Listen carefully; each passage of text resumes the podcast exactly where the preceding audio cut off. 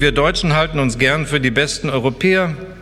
Wir bescheinigen uns besondere Großzügigkeit gegenüber unseren Partnern, besondere Rücksichtnahme auf ihre Interessen.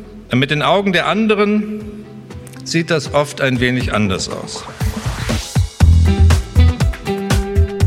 Herzlich willkommen zum Podcast des Forum Bellevue zur Zukunft der Demokratie, einer Veranstaltungsreihe des Bundespräsidenten in Zusammenarbeit mit der Bertelsmann Stiftung.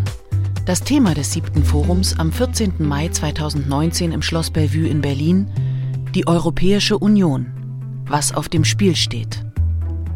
Im Vorfeld der Europawahl 2019 nutzten viele Kommentatoren Extreme und Superlative. Schicksalswahl, Endspiel oder gar epochal. Doch was stand bei der Wahl zum neuen Europäischen Parlament wirklich auf dem Spiel? Diese Frage diskutierte Bundespräsident Frank-Walter Steinmeier nur wenige Tage vor der Europawahl zusammen mit seinen Gästen. Die Diskussion beginnt mit der Auftaktrede des Bundespräsidenten. Verehrte Abgeordnete, Exzellenzen, Staatssekretäre, liebe Liz Mohn, liebe Herr de Reuss, verehrte Gäste. Herzlich willkommen Ihnen allen zu einem Forum Bellevue, im Rahmen der Reihe Zukunft der Demokratie, was sich heute ganz spezifisch mit dem Thema Europa befasst. Denn tatsächlich geht es bei dieser kommenden Europawahl, wie ich finde, um viel. Es geht um unseren Wohlstand, um Wirtschaft und Arbeit, um unser Sozialmodell im globalen Wettbewerb, um gemeinsame Antworten auf Klimawandel, Digitalisierung, Migration, nicht zuletzt um unsere Grundrechte, um Freiheit und Gleichberechtigung als Erbe, vielleicht das wichtigste Erbe der europäischen Aufklärung. Und schließlich steht die Europäische Union auch für das Modell der liberalen Demokratie, das eng mit der europäischen Geschichte verbunden ist. Wir müssten heute, meine sehr verehrten Damen und Herren, liebe Gäste, wir müssten heute nicht nach der Zukunft der Europäischen Union fragen, wenn wir nicht auch ihre Schwächen erkennen würden. Wenn uns Bruchstellen und der Vertrauensverlust vieler Bürgerinnen und Bürger nicht mit einer möglichen Schwächung oder sogar Scheitern der EU konfrontierte. Und wir können auch nicht darüber hinwegsehen, dass die Differenz heute zwischen steigenden Löhnen und Renten in Deutschland und sinkenden Einkommen in anderen EU-Staaten der ursprünglichen Vorstellung der vielfältigen Hoffnung der Europäischen Union widerspricht, dass alle gemeinsam gewinnen und wie wir formuliert haben in früheren Dokumenten, auf diese Weise zu unserem Glück vereint sind.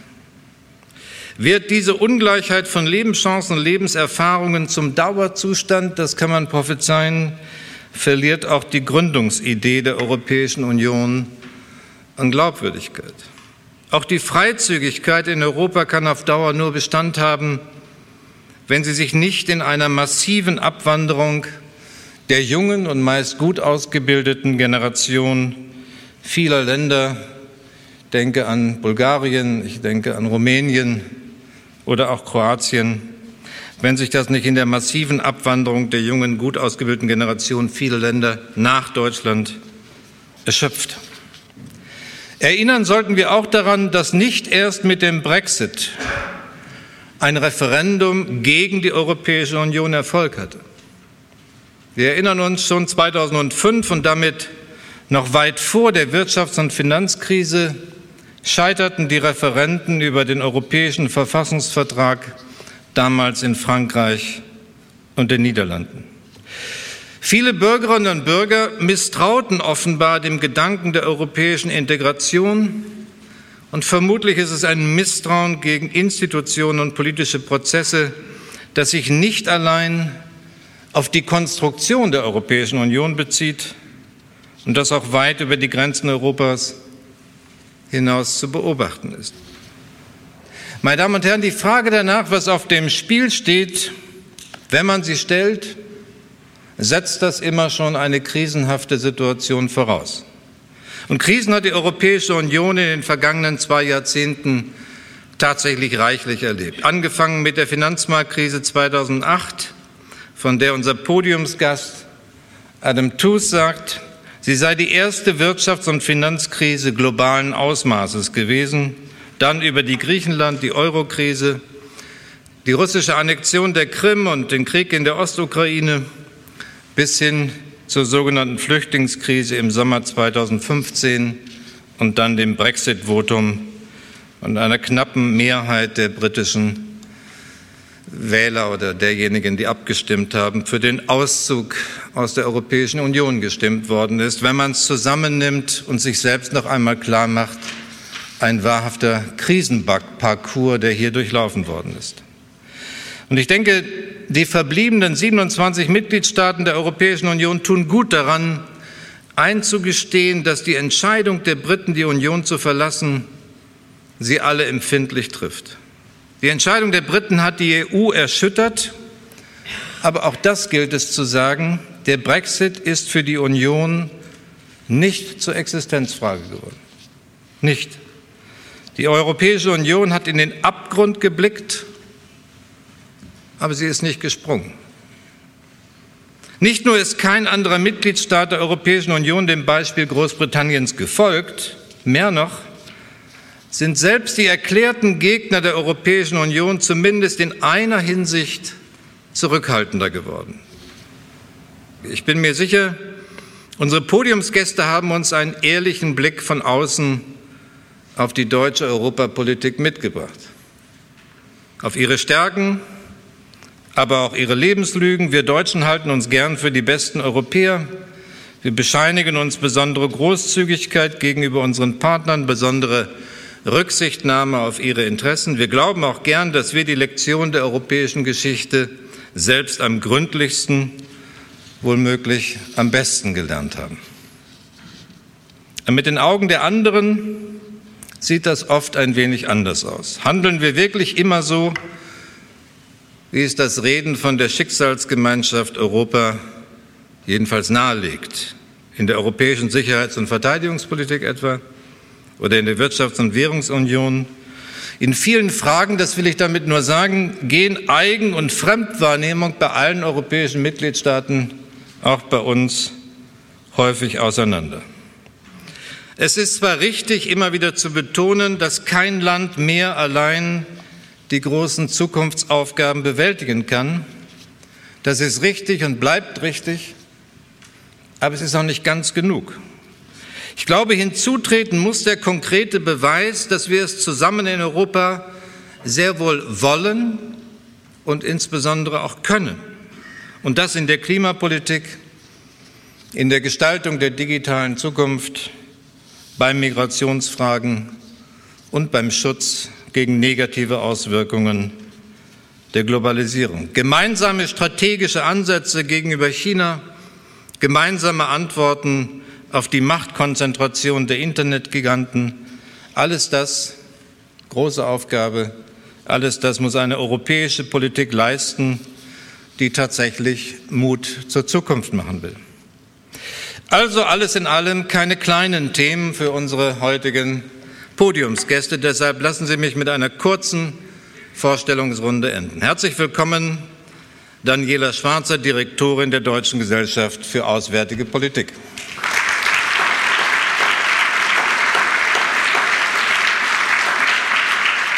Frau Schwarzer beschäftigen die deutsche und die europäische Außenpolitik, die deutsch-französischen ebenso wie die transatlantischen Beziehungen, die europäischen Institutionen und vieles, vieles mehr.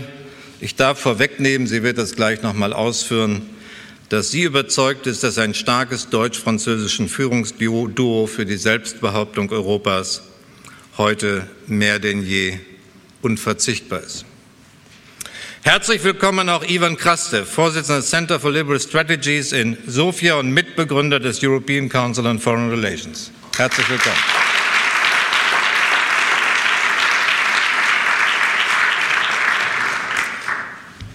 Ivan Krastev und ich laufen uns seit 12, 13, 14 Jahren immer wieder über den Weg bei den unterschiedlichsten außen- und europapolitischen Themen. Ich habe viel an ihm profitiert, umgekehrt will ich das für ihn nicht sagen, aber jedenfalls haben wir viele gemeinsame Debatten hinter uns. Ivan Krastev nach einem Buch, das betrüblicherweise heißt After Europe oder in der deutschen Übersetzung im deutschen Titel Europadämmerung. Ob es so düster ist, wie mindestens in den ersten zwei Dritteln des Buches beschrieben, werden wir gleich mit Ihnen diskutieren. Luc van Middelaar hatte bereits in seinem Buch Vom Kontinent zur Union, in Deutsch erschienen 2016, gleich eine ganze Reihe von Anregungen dafür entwickelt, wie die Europäische Union noch einmal neu zu denken ist. Ich freue mich sehr auf die Diskussion mit Ihnen. Herzlich willkommen auch Ihnen, Luc van Middelaar.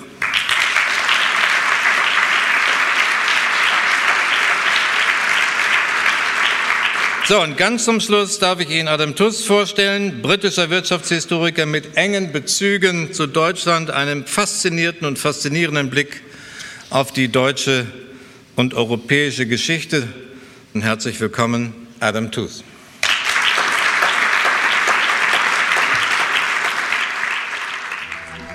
Das war die Rede des Bundespräsidenten beim siebten Forum Bellevue zur Zukunft der Demokratie. Es folgt die Debatte zum Thema mit Ivan Krastev, Vorsitzender des Center for Liberal Strategies in Sofia und Mitgründer des European Council on Foreign Relations, mit Luc van Middelaar, ehemaliger Berater des Präsidenten des Europäischen Rates, mit Daniela Schwarzer, Politikwissenschaftlerin und eine der führenden Expertinnen für Europa, und mit Adam Tooze, Professor für Geschichte an der Columbia University New York. So, Ivan Kastrev, mit Ihnen wollen wir anfangen. Und als ich Ihr Buch gelesen habe, Europadämmerung, habe ich wirklich nach zwei Dritteln des Buches gedacht, ich müsste das abbrechen, weil es doch ein wenig düster in den Perspektiven war. Und ich bin froh, dass ich das letzte Drittel des Buches noch gelesen habe, weil Sie da doch zu dem Ergebnis kommen, dass diese Europäische Union unverzichtbar ist. Was denken Sie über den aktuellen Status der Europäischen Union? So, thank you very much. First, uh, I'll Zunächst möchte ich mich auf etwas beziehen, was Sie gesagt haben. 2016 haben wir den äh, Abgrund geschaut, aber wir sind nicht gesprungen. Wenn man zu lange in den Abgrund schaut, dann könnte man der Versuchung erliegen zu springen. Als ich 2016 das Buch verfasste, als ich es schrieb, war es auch wichtig, dass man mit Leuten sprach, die die EU als etwas Gegebenes hinternahmen. Sehr lange existiert die EU schon für die Menschen und sie dachten, gut, diese Krise ist auch nur eine andere Krise. Wir haben schon viele durchlebt. Aber diese Krise war sehr viel ernsterer Natur. Und zwar nicht nur, weil wir äh, eine reine Finanzkrise hatten, wir hatten eine Reihe von Krisen, wir hatten die Flüchtlingskrise, wir hatten das Problem Russland und der Ukraine.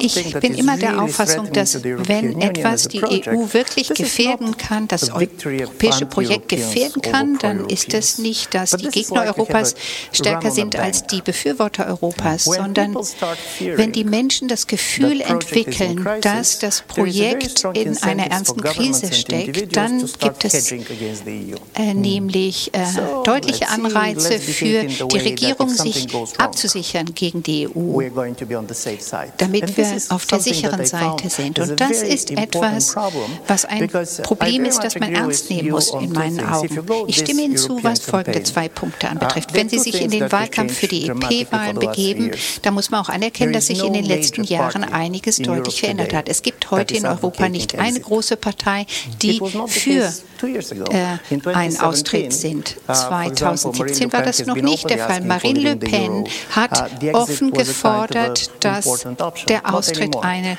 wichtige Option ist. Das ist nicht mehr der Fall. Und auch das ist eine Veränderung. Es gibt keine EU, europäische Partei mehr, die sich hmm. für eine uh, Öffnung aller Grenzen ausspricht. Also etwas hat sich geändert. Und darauf möchte ich mich gerne konzentrieren. Was mich beunruhigt, ist Folgendes. Bertelsmann hat vor einem Jahr eine Untersuchung durchgeführt, die deutlich machte, dass 67 Prozent der Europäer der Auffassung waren, dass die Welt früher besser dastand. Auch Menschen, die jünger als 40 waren, waren dieser Auffassung. Und es ist ein Zusammenhang zu erkennen zwischen dieser Sehnsucht nach der Vergangenheit, der Nostalgie uh, und uh, der Stimmabgabe für euroskeptische Parteien. Dieses Gefühl der Nostalgie ist gefährlich, denn in dem Moment, wo die Menschen anfangen, die Zukunft zu fürchten, werden die, schwierig, uh, die Beziehungen zwischen den EU-Mitgliedstaaten schwieriger. Wir wissen, dass man über Frankreich sprechen wird. Ja, Frankreich spricht von der Souveränität, von der Souveränität Europas. In meinem Teil der Welt sprechen wir von der Souveränität und dann sprechen wir Souveränität gegenüber Brüssel. Jeder spricht von Souveränität, aber jeder denkt an etwas anderes dabei, versteht darunter etwas anderes. Und es ist sehr wichtig, dass wir das sehen. Vor allem zu einem Zeitpunkt, wo das Vertrauen generell sehr niedrig ist. Und man braucht hier also politische Führung, um dagegen anzugehen. Ich bin auch sehr dankbar dafür, dass Sie das Thema ähm, Einwanderung und Migration angesprochen haben. Denn wenn meiner Meinung nach ein Thema unterschätzt wird, dann sind das die Beziehungen zwischen Ost- und Westeuropa. Es ist nicht die Frage der Migration hier, sondern die Frage der Auswanderung, die eine wichtige Rolle spielt. Immigration, Auswanderung hier. Und wenn Sie nicht erkennen, dass Auswanderung ein Problem ist, dann verstehen Sie auch die Reaktion der osteuropäischen Länder auf die Flüchtlingskrise nicht. Ich nenne Ihnen drei Zahlen, damit Sie begreifen, worum es mir geht. In den vergangenen 30 Jahren, und das galt für einige Länder, dazu auch für mein Land, haben wir etwa 25 bis 30 Prozent unserer Bevölkerung verloren, als Folge des Alterns, einer niedrigen Geburtenrate und dem Exodus der jungen Menschen. Zwischen 2007 und 2017 sind 3,4 Millionen Rumänen aus Rumänien ausgewandert, haben ihr Land verlassen und 70 Prozent waren jünger als 40. Das Bildungsministerium in Rumänien hat gesagt, dass 10.000 Ärzte Rumänien verlassen haben. Ich spreche das an, weil das mit Deutschland viel zu tun hat, denn diese Leute gehen ah, fast alle nach Deutschland. Wir können darüber aber nicht sprechen. Wir wissen auch nicht, wie wir darüber sprechen können. Es ist ein Problem aus dem nationalen Blickwinkel betrachtet. Gleichzeitig ist es aber aus dem persönlichen Blickwinkel betrachtet eine große Chance. Ich, äh, mit wem spreche ich denn? Ich habe das ja auch getan. Ich lebe in Wien seit zehn Jahren. Wie will man das miteinander ausgleichen? Wenn wir in Westeuropa glauben, dass Osteuropa nur die Arbeitnehmerreserve bietet für die anderen Länder der EU ähm, und dass die Menschen unterschiedlich geschützt werden müssen, dann wird das sicherlich ganz, ganz viel zur Erhöhung der Spannung in den Beziehungen zwischen den EU-Staaten beitragen. Auswanderung ist ein Thema, nicht nur die Frage der Migration, der Zuwanderung, auch das Thema der Auswanderung wird sich nach ja, Osteuropa gucken. Ich, ich würde auch gleich noch mal zurückkommen zu Ihnen und äh, wir haben jetzt Frau Schwarzer eben von Herrn Krastev gehört, dass das Bild richtig sein kann, dass wir am Abgrund standen, aber dass man auch nicht zu lange hineinschauen soll in diesen Abgrund. Äh, aber es schwebt ja Hoffnung mit und ähm, es ist ja im Grunde genommen eine Aufforderung, an den Themen zu arbeiten, die, wie er gesagt hat, auch wieder neue Hoffnung und neue Glaubwürdigkeit schöpfen können. Ähm, sind die beiden Partner Frankreich und Deutschland die akzeptierten Partner, die eine solche Entwicklung einleiten und tragen müssen? Oder ist die Skepsis gegenüber dem, was man zu früheren Zeiten den europäischen Motor genannt hat, gewachsen? Die Skepsis ist meiner Ansicht nach deutlich gewachsen. Das macht aber die Bedeutung der Zusammenarbeit nicht unbedingt sehr viel geringer. Denn wir müssen nach Alternativen dann schauen, wenn wir schlussfolgern, dass die Akzeptanz im Moment nicht mehr so gegeben ist, wie sie es mal war. Und es ist schwierig, ebenso kraftvolle Alternativen zu finden, die Europa nach vorne bringen könnten in der jetzigen Situation. Ich glaube, dass die deutsch-französische Zusammenarbeit immer noch ein Kern der EU sein kann, aber sie muss es anders tun, als das vielleicht in den letzten Jahren der Fall gewesen ist. Und wenn Sie mich fragen, warum die Zusammenarbeit so wichtig ist, dann ist es einmal die Größe der beiden Spieler. Zusammen haben beide Länder eine Volkswirtschaft, die fast 50 Prozent der Eurozone ausmacht, also eine enorme Wirtschaftskraft. Und sie sind natürlich jeder individuell ein großer Spieler. Und wenn wir über die, ähm, die Situation sprechen, dass es auch sein kann, dass Staaten wieder auf die Idee kommen, Dinge allein zu tun, dann sind das vielleicht am ehesten die Großen. Und deshalb ist es so wichtig, dass für die Großen das Gefühl besteht, mit den anderen gemeinsam gestalten zu können. Und der andere Grund, warum ich glaube, dass die deutsch-französische Zusammenarbeit immer noch sehr fruchtbar sein kann, ist, weil wir so unterschiedlich sind und weil es so schwierig ist. Und warum ist es so schwierig geworden? Nicht, weil die beiden so anders geworden sind, sondern weil wir eine Integrationstiefe in der Europäischen Union erreicht haben, dass es mit jedem nächsten Schritt wirklich ums Eingemachte geht. Wenn wir uns die Eurozone angucken, und Sie haben vorhin über die Krisen im Euroraum gesprochen, in den letzten Jahren war nicht nur Krise, sondern im Zuge der Krise auch sehr viel Entwicklung nebenher. Eine Vertiefung der Eurozone hat stattgefunden. Das war schon fast ein politisches Meisterwerk, einerseits Krise zu managen und auf der anderen Seite tatsächlich Institutionen zu gestalten und zu vertiefen. Und sie heute steht sie besser da als vorher. Das heißt also, es wurde auch etwas Erfolgreiches ähm, geschaffen, auch wenn es immer noch viele Probleme gibt. Aber der Punkt bleibt dabei, dass Deutschland und Frankreich, wenn sie jetzt die nächsten Schritte diskutieren, wirklich ans Eingemachte kommen. Es sind Souveränitätsfragen, es sind Solidaritätsfragen. Schauen Sie, Eurozone, das Thema der Bankenunion, die Einlagensicherung. Da geht es ganz stark um die Frage, wie viel bin ich bereit an Risiko zu tragen, das mein Nachbar eigentlich in der Hand hat. Und dann geht es natürlich auch in diesem Bereich um die Frage der politischen und demokratischen Gestaltung. Ähnliches im Bereich der Verteidigungsunion, über die wir immer wieder als Fernziel für die Europäische Union sprechen auch Kernfragen der Souveränität. Das heißt also, es geht heute in der Gestaltung Europas meiner Ansicht nach um die Frage, wie können wir gemeinsam Souveränität zurückgewinnen. Es ist falsch zu betonen, dass wir viel, oder aus meiner Sicht ist es eine politisch falsche Annahme zu glauben, dass wir in der Welt da draußen, die sich sehr stark ändert, sehr viel schneller wird, in, der wirtschaftlich, in wirtschaftlicher Hinsicht rasante Entwicklungen hinlegen wird durch Digitalisierung und Technologisierung, von einem ganz anderen Gefahren- äh, oder Risikoumfeld im Sicherheitsbereich geprägt sein wird. Dass wir in so einem Kontext national souveräner handeln können, wenn wir die Europäische Union ein bisschen zurückdrängen. Nein, es geht um die Frage, wie wir es gemeinsam machen können. Ja. Und das ist für mich eine, und da, da hat Ivan Krastev darauf angesprochen, eine ganz wichtige Facette in der Diskussion um die Frage, wie wir uns künftig Souveränität vorstellen. Ich meine, da liegen, da liegen mehrere Untiefen äh, in dieser Debatte. Zum einen natürlich das, was Ivan Krastev schon angedeutet hat, dass wir möglicherweise unterschiedliche Definitionen von Souveränität haben, mit denen wir miteinander operieren, ohne die Unterschiede offen zu legen. Das zweite ist die Frage, ob Souveränität, die, ab, die abgegeben wird, notwendigerweise verloren ist. Stelle die Frage, weil das war ja die These, die Emmanuel Macron in der Debatte mit seinen Nachbarn, auch mit uns aufgestellt hat, dass diese Vorstellung, wir geben Souveränität ab und damit ist sie endgültig weg, jedenfalls nicht seine Vorstellung ist. Und äh, dass seine Vorstellung war, da wo es vernünftig ist und da wo wir wissen, dass wir Aufgaben ohnehin entweder nur noch gemeinsam oder gar nicht mehr lösen können, dass da die Abgabe, da sagen wir die Übertragung von Souveränität eigentlich auch ein Souveränitätsgewinn ist.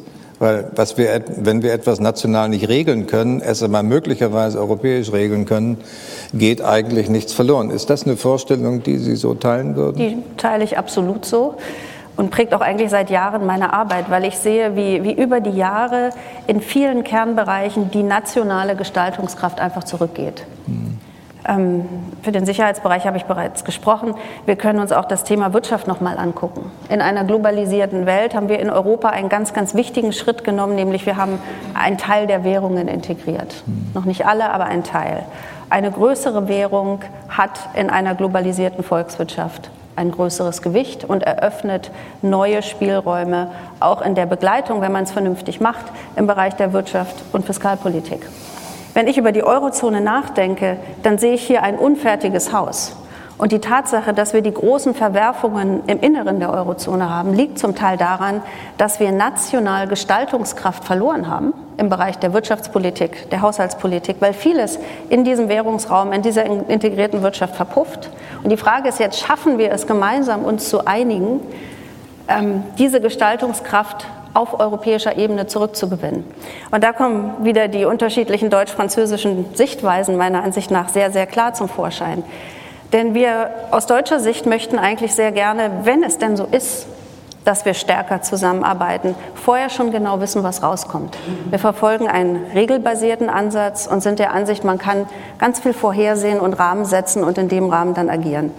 Die Franzosen wollen politisch gestalten mhm. und gerne auch ihr nationales Gewicht dann sehr stark in die Waagschale werfen, wenn sie die, der Ansicht sind, dass es in die eine oder andere Richtung gehen soll. Und da liegt in dieser grundlegenden Annahme, wie überhaupt Politik gestaltet werden soll, wie viel Spielraum es geben darf, wie viel man von vornherein regulieren und auch ausschließen muss. Da liegen im Moment viele der Punkte, ähm, die, die für Unstimmigkeiten im Deutsch-Französischen sorgen. Und noch ein letzter Punkt, weil Sie vorhin fragten, wie stark kann denn dieses, dieses äh, Paar in der Europäischen Union führen? Kriegen sie die Akzeptanz? Es gibt eine sehr, sehr spannende Entwicklung in den letzten Monaten, die im Moment noch keine besonders konstruktive ist, aber ich denke, sie kann eine werden. Und das ist die Gründung der Gruppe der sogenannten Hanseatischen Liga. Also kleine, vor allem nordeuropäische Staaten, die sich zusammengeschlossen haben, um gemeinsame Statements in die Diskussion zu werfen. Und interessanterweise das erste davon kam in Reaktion auf eine deutsch-französische mögliche Verständigung über die weitere Entwicklung der Eurozone, sogar präventiv, bevor es mhm. diese Verständigung eigentlich gab. Kritisch oder fordernd? Kritisch, in dem Sinne, das alles geht nicht. Da ging es vor allem um die Frage eines Budgets für die Eurozone und anderen Dingen, weil da schon das Gefühl war, oh, vielleicht rutschen die Deutschen ein bisschen zu nah an die Franzosen und außerdem gehen die Briten ja raus, höchstwahrscheinlich, wir werden es sehen.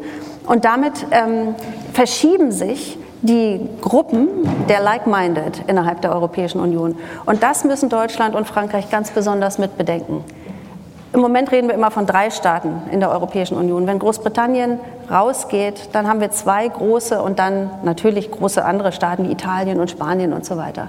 Aber aus Sicht vieler Staaten, insbesondere der Skandinavier und auch einiger Mittel- und Osteuropäer, verlieren sie mit dem Austritt Großbritanniens einen Alliierten in vielen Politikfeldern, wo sie klare Präferenzen haben, die zu denen passen, die London hat.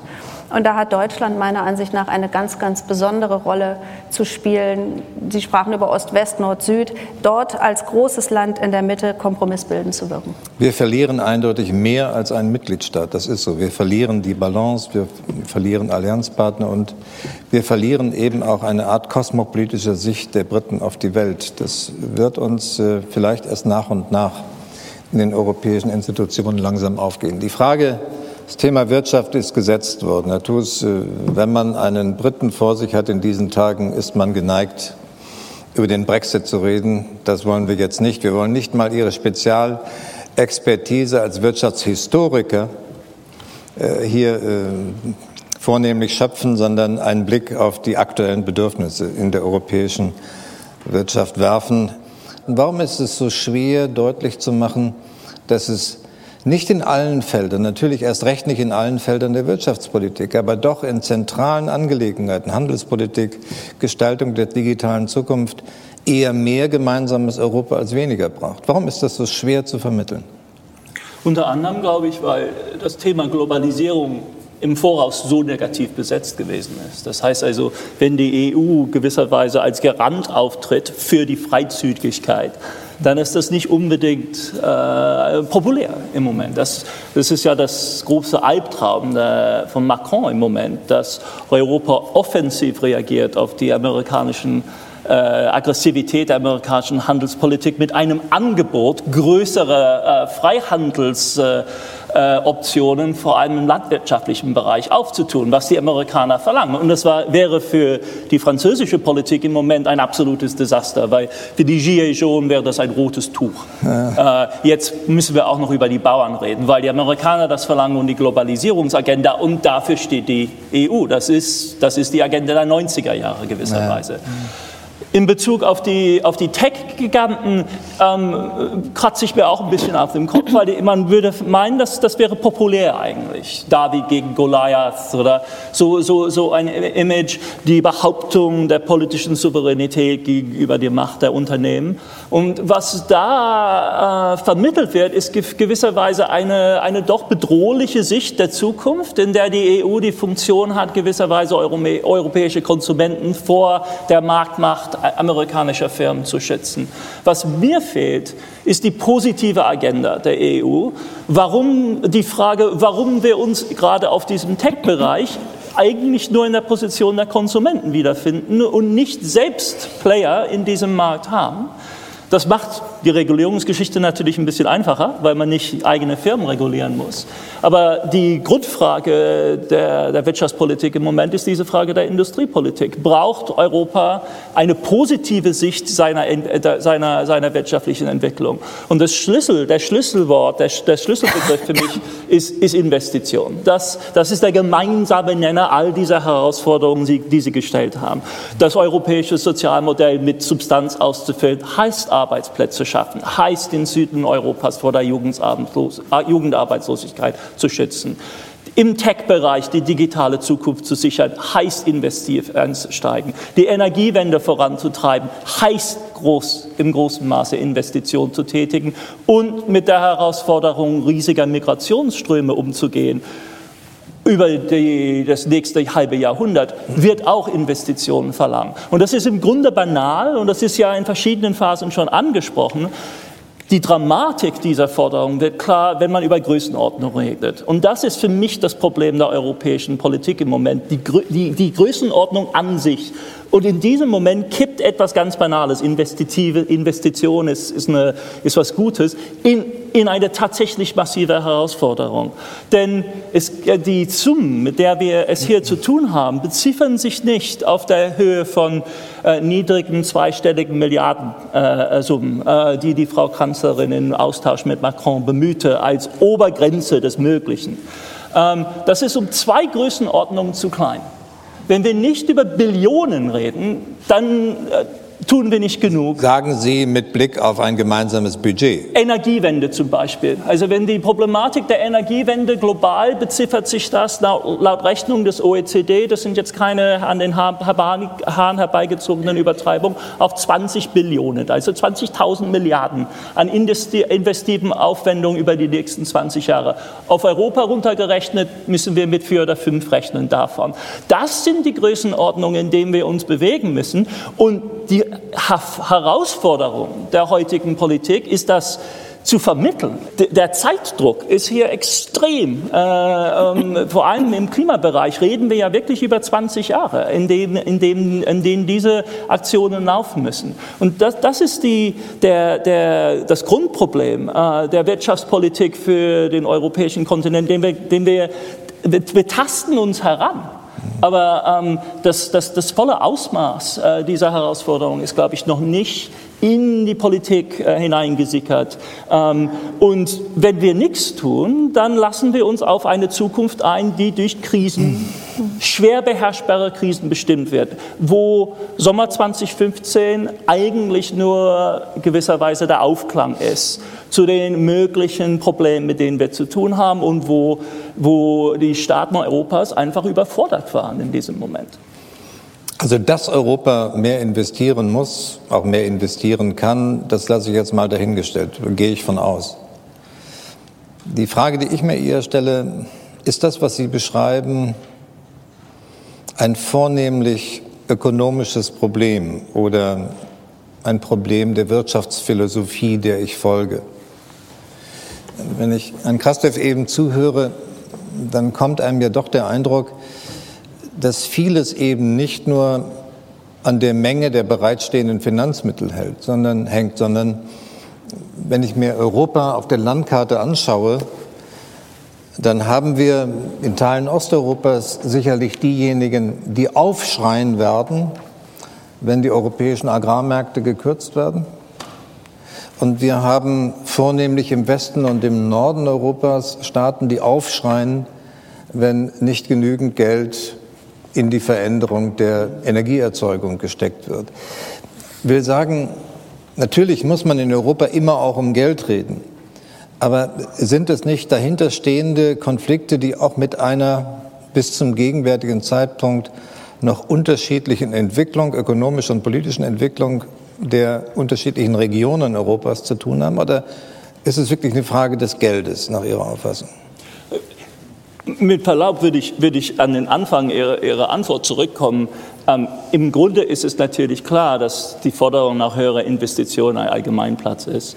Aber auf diese Größenordnung müssen wir uns konzentrieren. Ja, ja. Es, ist der, die, es sind die riesigen Ausmaße dieser gerade im Energiebereich, aber auch im, im, in, in Fragen Migration, auf die wir uns konzentrieren müssen. Und die sind von einer neuartigen Größenordnung. Wenn Sie jetzt an Europa denken und wir nicht nur an die Größenordnung, deshalb behalte ich im Kopf, wenn wir nicht nur an die Größenordnung denken, ist das die Art und Weise, in der Sie sich europäische Investitionspolitik vorstellen zur Lösung der wirtschaftlichen und damit auch langfristig politischen politischen und sozialen Probleme oder denken Sie in anderen Investitionskategorien? Wo kann Deutschland wieder nach vorne kommen? Und ich, die Frage ist genau richtig gestellt. Es, es, ist tatsächlich im Moment, glaube ich, gewisserweise eine, eine, Situation, die verfahren ist, weil aufgrund der fiskalpolitischen Begrenzung, die sich Deutschland aus guten eigenen Gründen in 2009, wir haben ja das zehnjährige Jubiläum der Schuldenbremse in diesem Jahr, aufgelegt hat, eine, äh, eine sehr enge Beschränkung des staatlichen äh, Investitionskapazität mhm. auferlegt hat. Das mittlerweile auf ganz Europa ausgeweitet. Das heißt, wir reden konkret wenn wir über Alternativen reden, über verschiedene Formen von Public-Private Partnership, die die einzigen Möglichkeiten sind oder neuerdings sogar über Public-Public-Private äh, Partnerships, die die einzigen Möglichkeiten erscheinen, gewisserweise diese Selbstbeschränkung zu umgehen. Man muss über die Zentralbank reden. Man muss über die Rolle der Zentralbank bei der Ermöglichung einer, einer wirklich erhöhten Investitionsmenge und wirklich erhöhten staatlichen Ausgabensmenge reden. Über, über, kaum eine Bank ist so viel geredet worden wie über die EZB. EZB, genau. Und, und, ähm, aber, aber mit anderem Ergebnis. Ja, und nicht, nicht in dieser Hinsicht. Ja. Und das, das, das sind die Fragen, da, da bin ich mit Ihnen ganz einer Meinung. Wenn man diese Zukunftsfragen noch über die ungelösten Ordnungsprobleme der, der Eurozone legt, dann sieht man, glaube ich, wie ähm, schwierig die Situation ist. Und äh, bei, aller, bei, bei allem Optimismus über die fortwährende Lösungsfähigkeit dieses Systems, die mhm. Tatsache, dass wir jetzt seit, Jahr, seit Jahrzehnten über, äh, äh, in den Abgrund blicken und uns nicht hineinwerfen, mache ich mir in dieser Hinsicht wirklich ja. Sorgen. Dankeschön. Dirk van ich glaube, Herr Thus hat geschrieben, Demokratie ist einfach, wenn Wohlstand gewährleistet und äh, Aussichten auf Wachstum besteht. Das kann man umkehren. Wenn, wenn das gefährdet ist, und äh, in, in manchen Bereichen Europas sieht man das äh, zum gegenwärtigen Zeitpunkt so, dann könnte man Demokratie als gefährdet ansehen und äh, übertragen Sie das auch auf Europa. Ist das europäische Modell eins, was für die glücklichen Wirtschaftswachstumsjahre gebaut ist, aber nicht die notwendigen Sicherungen eingezogen hat für die Jahre, in denen es schwieriger wird? Äh, ich denke, dass die, wenn die Wohlfahrt gefährdet ist, Herr Bundespräsident, dass die Demokratie vielleicht auch interessanter wird, weil da ja mehr auf dem Spiel steht, wie Sie uns heute mhm. eingeladen haben. Und ich denke, dass die Demokratie in diesem Jahrzehnt auch interessanter wird, auch für Europa, weil sich ja äh, heutzutage richtige politische Fragen, Entscheidungsfragen stellen. Und äh, meiner Meinung nach ist das eigentlich für Europa ein neuer Zustand sozusagen. Es gibt eine, und, und die Europäische Union ist ein Bündnis von demokratischen Staaten, alles ohne Zweifel und ist gut für die Demokratie, aber man muss auch ehrlich sein, dass es eine Spannung gibt zwischen Europa und Demokratie. Und wie so häufig auf unserem Kontinent geht das kann man das aus der Geschichte begreifen, weil das europäische Projekt hat angefangen als Entpolitisierungsmaschine. Jetzt sind wir in Montanunion, Binnenmarkt und das alles. Das heißt, in der europäischen Zusammenarbeit eben zwischen Französen und Deutschen hat man äh, gemacht, als ob es keine Konflikten, politische Konflikte mehr gibt, sondern nur Problemen. Mhm. Und Probleme kann man lösen, hm? technisch lösen, äh, juristisch lösen, mit einem Verfahren lösen, mit Geld lösen. Aber, und das hat wunderbar funktioniert für, wie gesagt, äh, das ganze Regelwerk, äh, für den Binnenmarkt, für was ich gerne die Brüsseler Regelpolitik nenne. Mhm. Aber was wir seit zehn Jahren erfahren und äh, alle insgesamt entdecken, ist, dass, es jetzt eine, dass wir eine andere Art von Politik brauchen. Ereignispolitik könnte man sagen. Das heißt, Europa, äh, Europäische Union, äh, national und in Brüssel, muss auch lernen, schneller zu entscheiden und muss äh, äh entscheiden in Situationen von Gefahr. Russland, Migrationsfrage, Eurofrage, da, da gab es Situationen und teilweise war ich da auch bei, wo man nicht monatelang unterhandeln konnte, wie über äh, Gurkenkrümmungen, äh, Mehrwert, Mehrwertsteuer oder äh, Getreidepreise, aber wo man manchmal nur 48 äh, Stunden gehabt hat, um 750 Milliarden Euros zu finden, damit Griechenland nicht pleite ging. Und in diesen großen Fragen sind wir uns, da kann man nicht glaubwürdig sagen, dass es technische Antworten gibt. Bestimmt, man, man, man, man muss technisch reden, EZB und so weiter, aber es gibt auch, wie Frau Schwarzer auch sagte gerade, Streit zwischen Werten, Streit zwischen Auffassungen, wie Europa aussehen muss, zwischen Solidarität und Disziplin, zum Beispiel im Euro-Fragen, zwischen Barmherzigkeit und Sicherheit manchmal in, in, in Fragen der Flüchtlingskrise, worüber Herrn Kraster viel äh, gesprochen hat. Und da gibt es eine Schwäche, würde ich sagen, auf der europäischen Ebene. Insofern es ganz schwierig ist, kritische Stimmen darzustellen, weil aus, der technischer, aus dem technischen Ursprung hat man sich gewöhnt, Kritik eigentlich ein bisschen außer der Ordnung zu setzen, zu sagen, ich werde es Ihnen nochmal äh, erklären. Oder Sie haben, Sie haben vielleicht nicht gut äh, verstanden. Oder schlimmer, aber das ist das Argument letzter Instanz, Sie sind kein guter Europäer. Mhm. Und, und das ist wirklich schlimm. Mhm. Weil was wir jetzt sehen und auch mit, mit, mit, dem, mit der Brexit-Frage und so weiter, ist, dass wenn ein, eine politische Ordnung wie die EU keinen Raum hat für, wie Sie gerade gesagt haben, äh, eigentlich konstruktive Opposition. Das heißt, Gegenstimmen, die zusammen mit den anderen im Spiel sind, dann nähert man, kann man das sagen, eigentlich der Gefahr, den Gefahr von Fundamentalopposition. Und wenn man jetzt mit dem Blick auf den Europawahlen guckt, muss man sagen, es ist, wenn die Entscheidung oder wenn der Streit nur ist zwischen Pro-Europäer und Anti-Europäer, dann läuft etwas schief. Tut mir leid.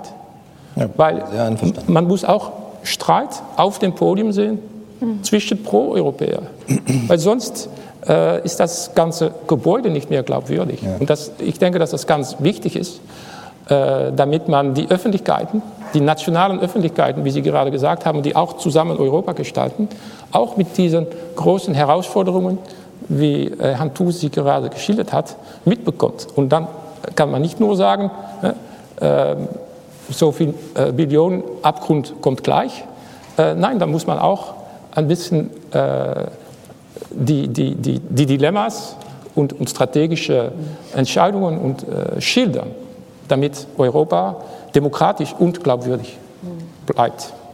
Ja, verehrte Gäste, Sie merken, äh, Lück von Mittler kennt die Europäische Union und die Entscheidungsprozesse von innen und von außen. Er hat für zwei holländische Außenminister gearbeitet. Er hat für Van Rompuy zu seinen Zeiten als Präsident des Europäischen Rates gearbeitet, kennt die Kommissionsarbeit inzwischen und beschreibt sie nicht nur von außen, sondern hat sie, hat sie innen erlebt. Was, was mir bei der Beschreibung eben von Mittelarm ein bisschen äh, aufgestoßen ist, woran ich mich reibe, ist äh, das von Ihnen beschriebene Erfordernis, kritische Positionen zu integrieren. Ich habe mich im Augenblick versucht, ein bisschen zurückzuerinnern. Ich weiß nicht, an wie vielen europäischen Räten und Außenministerräten ich teilgenommen habe.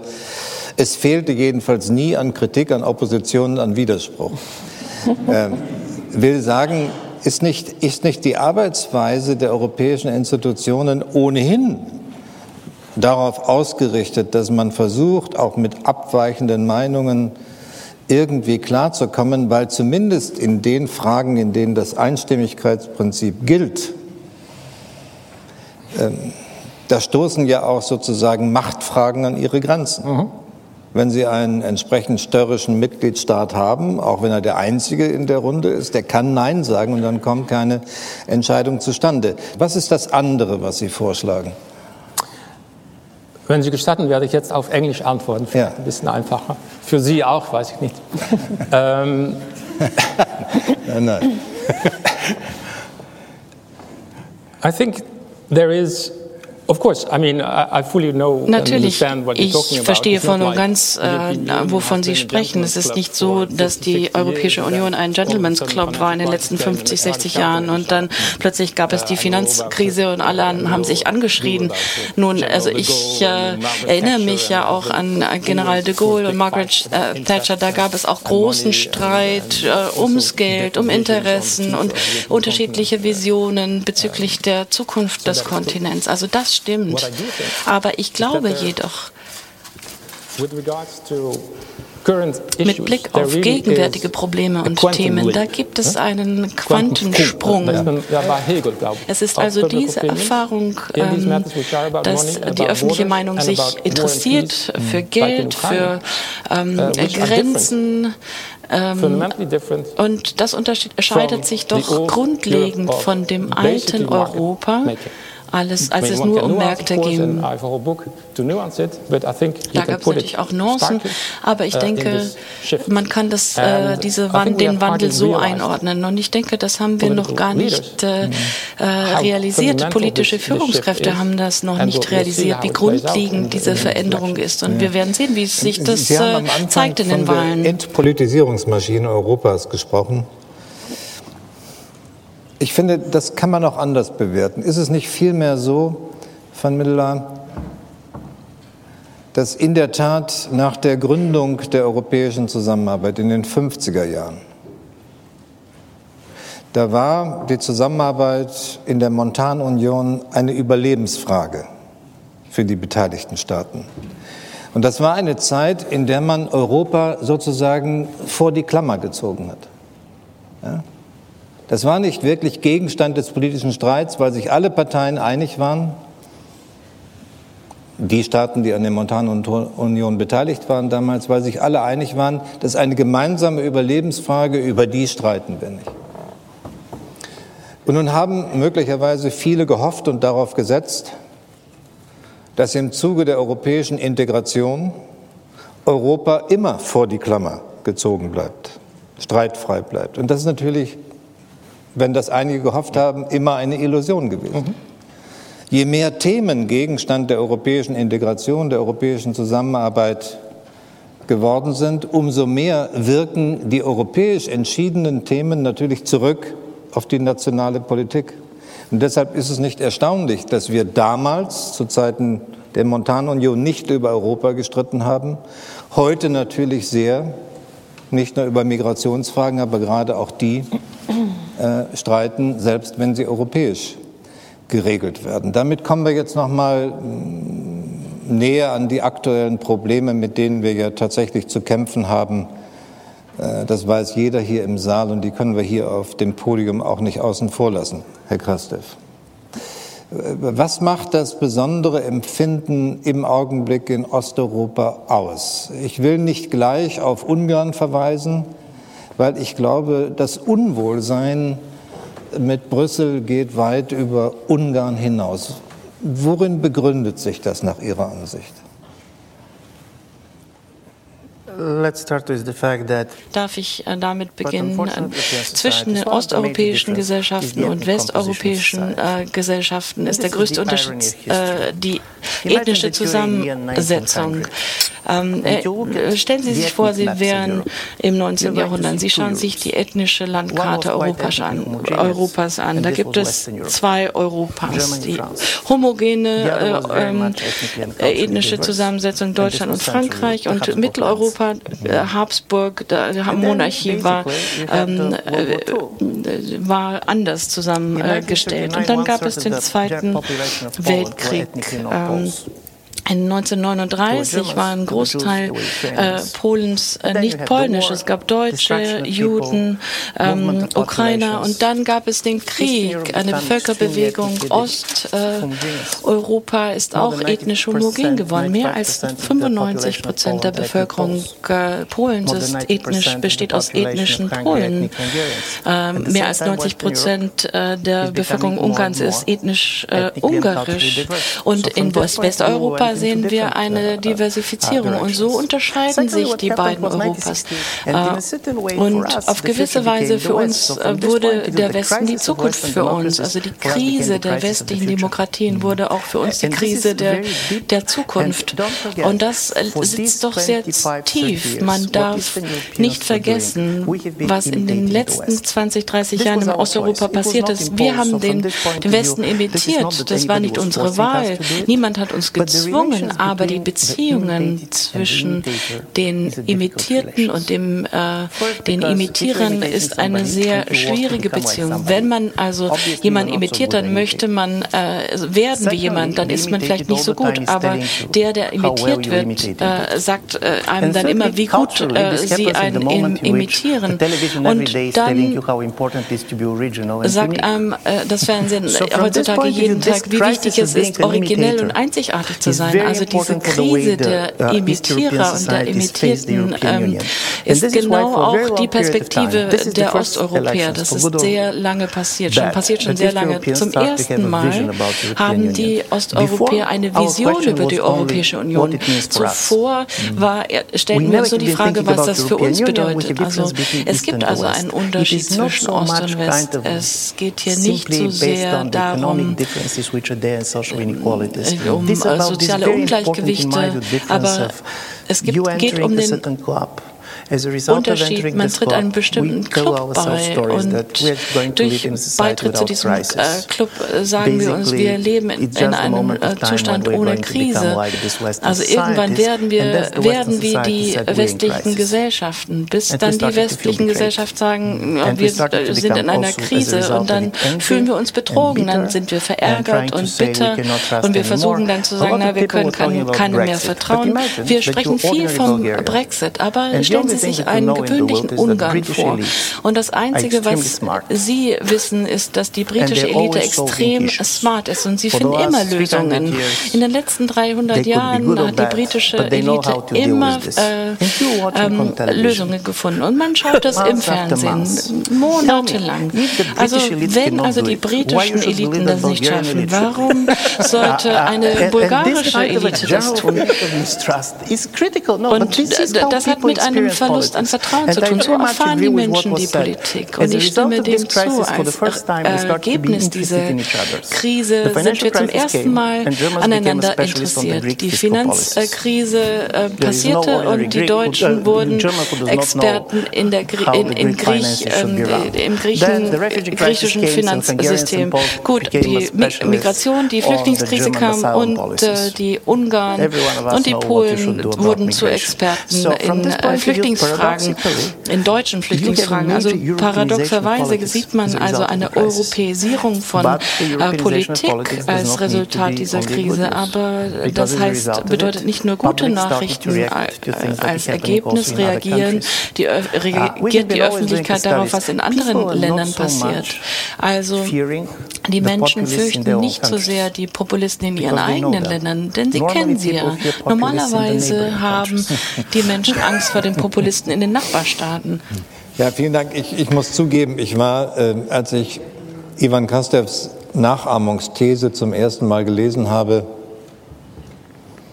fasziniert und abgeschreckt zugleich, weil, weil ich nicht bestreiten kann, äh, dass etwas dran ist. Jemand, der nur nachahmt, weil er keine Alternativen hat, fühlt sich natürlich nicht selbst als Gestalter, fühlt sich nicht für voll genommen, vielleicht sogar kolonialisiert. Das, das verstehe ich.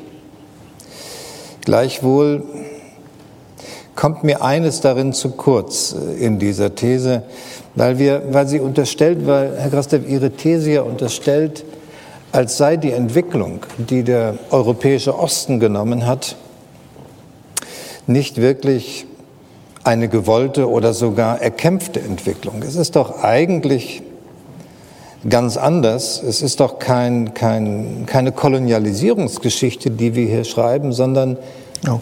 man kann die Geschichte doch auch als Befreiungs- oder würde sie richtiger als Befreiungsgeschichte schreiben, will sagen, eigentlich haben sich doch viele osteuropäische Völker und die Polen ganz vorneweg zunächst mal der Freiheit verschrieben und haben deshalb einen Prozess eingeleitet, an dessen Ende dann die europäische Wiedervereinigung äh, stattfinden konnte. Wie, Frau Schwarzer, stehen Sie zu dieser Interpretation, warum der Osten möglicherweise gegenwärtig über Europa, nicht der gesamte Osten, aber große Teile im Osten, anders gegenüber Europa, anders gegenüber Europa denken als viele im Westen? Also ich finde es ganz wichtig zu unterscheiden, dass es nicht der gesamte Osten ist und dass es auch in jedem Land sehr unterschiedliche Gruppen gibt, die sehr unterschiedliche Erwartungen an Europa in der Zukunft haben und die sich auch mit sehr unterschiedlichen Argumenten gegen die Europäische Union wenden, wie sie heute ist. Und das, was man von Ivan Krastevs Gedanken lernen kann, ist, dass es für viele eine wichtige Identitätsfrage gibt, die durch Europa an sich herausgefordert ist, durch natürlich die Anpassung des Gesellschaftsmodells, des Wirtschaftsmodells in sehr, sehr kurzer Zeit an das westliche Modell und jetzt auch durch die Zuwanderung natürlich auch nochmal anders herausgefordert ist als andere Gesellschaften, die vielleicht schon seit Jahrzehnten größere Anteile von Einwanderern da haben. Wenn Sie das kombinieren mit der Zukunftsangst, die sicherlich in Gesellschaften, wo äh, die Immigration sehr, sehr stark ist, wie jemand das gesagt hat, wo die wirtschaftlichen Herausforderungen sehr, sehr groß sind, wo teilweise auch der externe Einfluss schon sehr, sehr groß ist, sei es durch Russland, sei es durch China, dann versteht man schon, dass da eine besondere Verunsicherung ist, die vielleicht in anderen westeuropäischen Staaten auf die Art und Weise noch nicht spürbar ist oder gar nicht in dieser Form spürbar wird. Es gab schon jahrelang immer wieder Kritik an, der also an dem, wo die Europäische Union hinsteuert. Es wurde aber lange diese Kritik an EU-Fragen abgetan als antieuropäisch und deshalb nicht legitim genug. Und jetzt droht das Pendel in die andere Richtung zu schwingen, nämlich dass wir keine sehr konstruktive, kontroverse Diskussion um die Frage, wie Europa sich beispielsweise auf diese riesengroßen zukünftigen Herausforderungen vorbereitet und was auch einfach ganz anders werden muss in dem System, wie es anders funktionieren muss. Diese Debatte trauen wir uns schon gar nicht zu führen, weil Anti-EU-Kräfte, die in einigen Mitgliedstaaten sehr, sehr stark sind, die stärker sein werden nach der Wahl im Europäischen Parlament, die in der neu zusammengesetzten Europäischen Kommission eine Rolle spielen werden, die stärker ist als in der bisherigen, weil wir uns deshalb gar nicht trauen, diese Diskussion wirklich in ihrer vollen Dimension zu führen, weil wir Angst haben, wenn wir als Pro-Europäer das System kritisieren, wird das ausgenutzt von denjenigen, die das System totreden wollen. Und deshalb ist es so wichtig, dass wir einerseits ganz klar die Schwächen benennen und das aber mit einer Vision verbinden, die nicht naiv ist. Mhm. Und das bedeutet diese Herausforderung, ähm, die Adam äh, benannt hat, ganz klar zu sehen, uns ganz klar zu machen, dass wir da alleine nicht sehr viel machen werden können, sondern dass wir ganz viel Gewicht und auch finanzielles Gewicht auf die Straße bringen müssen, um uns zukunftsfähig zu machen. Mir wird gedeutet, dass ich mit meinen Fragen hier langsam zum Ende kommen soll. Wir haben es versucht, uns nicht so einfach zu machen. Keine schlichte Diskussion zwischen Pro-Europäern und Anti-Europäern, sondern wir haben ein wenig versucht, in die dunklen Ecken hineinzuleuchten. Ich glaube, die Debatte hier auf dem Podium hat auch deutlich gemacht, wenn man sich mit den, mit den Gründen von manchen Kontroversen in Europa beschäftigt, versucht zu verstehen, warum der eine so und nicht anders handelt, gerade mit Blick auf Osteuropa, dann muss einen das nicht europaskeptischer machen, sondern es macht einen realistischer für die Aufgaben, die vor uns liegen. Und äh, ich hoffe, dass wir nicht mit Angst auf die Zukunft in Europa schauen, sondern ich will auch gerade jetzt nach dieser Diskussion davon ausgehen, dass es vor allen Dingen die Hoffnung auf eine weiter verbesserbare Zukunft in diesem Europa sein wird und vor allen Dingen, das ist das Entscheidende, der Wille von Menschen in unseren Mitgliedstaaten in der Europäischen Union, diese Zukunft tatsächlich gestalten zu wollen. Herzlichen Dank.